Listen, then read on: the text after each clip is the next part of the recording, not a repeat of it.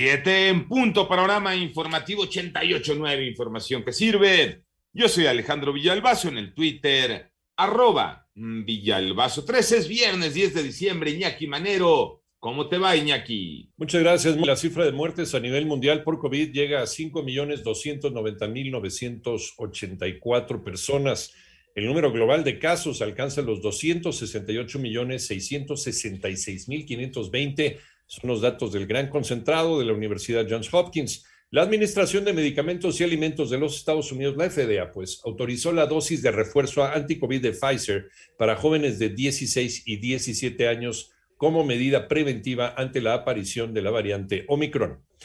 La pandemia en México la tiene Moni Barrera. En un día, México reportó 293 fallecimientos por COVID. Así, la cifra se elevó a 296.186 decesos. Además, se registraron 3.180 nuevos contagios en 24 horas y el acumulado de casos confirmados se incrementó a 3.911.714. A través del boletín técnico, la Secretaría de Salud informó que en lo que va de la semana epidemiológica se registra 13% menos en el número de casos estimados en comparación con el periodo previo. En los últimos 14 días, 20.241 personas han registrado signos y síntomas, lo que representa 0.5% del total reportado desde el inicio de la emergencia sanitaria. En 88.9 Noticias, Mónica Barrera.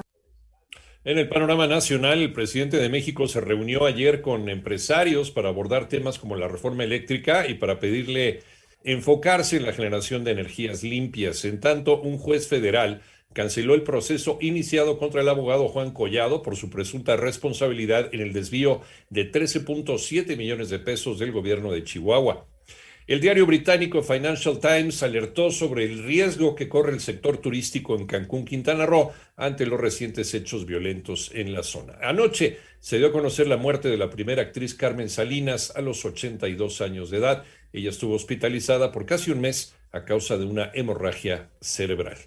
La Fiscalía General de la República investigará el accidente del tráiler que transportaba migrantes en Chiapas. Manolo Hernández. La Fiscalía General de la República, a través de la Fiscalía Especializada en Materia de Derechos Humanos, investigará el accidente ocurrido en el kilómetro 6 de la carretera Tuxtla Gutiérrez, Chiapa de Corzo, Chiapas, donde el saldo preliminar es de 53 muertos y 3 lesionados. Las primeras investigaciones señalan que el conductor del tráiler, donde viajaban alrededor de 107 personas hacinadas, iba a exceso de velocidad. El conductor se dio a la fuga, habría iniciado su ruta en Guatemala y su destino final sería Veracruz. La mayoría de los migrantes procedían de Guatemala. La FGR se mantiene en coordinación permanente con las autoridades del estado de Chiapas y con la Guardia Nacional en un equipo integral de trabajo que ya se encuentra en funciones. En 88.9 Noticias, Manuel Hernández.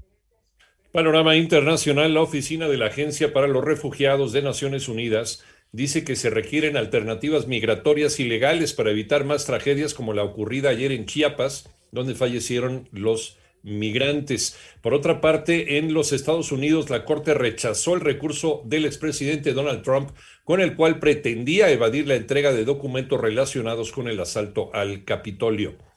Nicaragua anunció la ruptura de relaciones diplomáticas con Taiwán, luego de reconocer que en el mundo existe una sola China dirigida por Pekín, en el marco de las sanciones que Estados Unidos impuso al país centroamericano.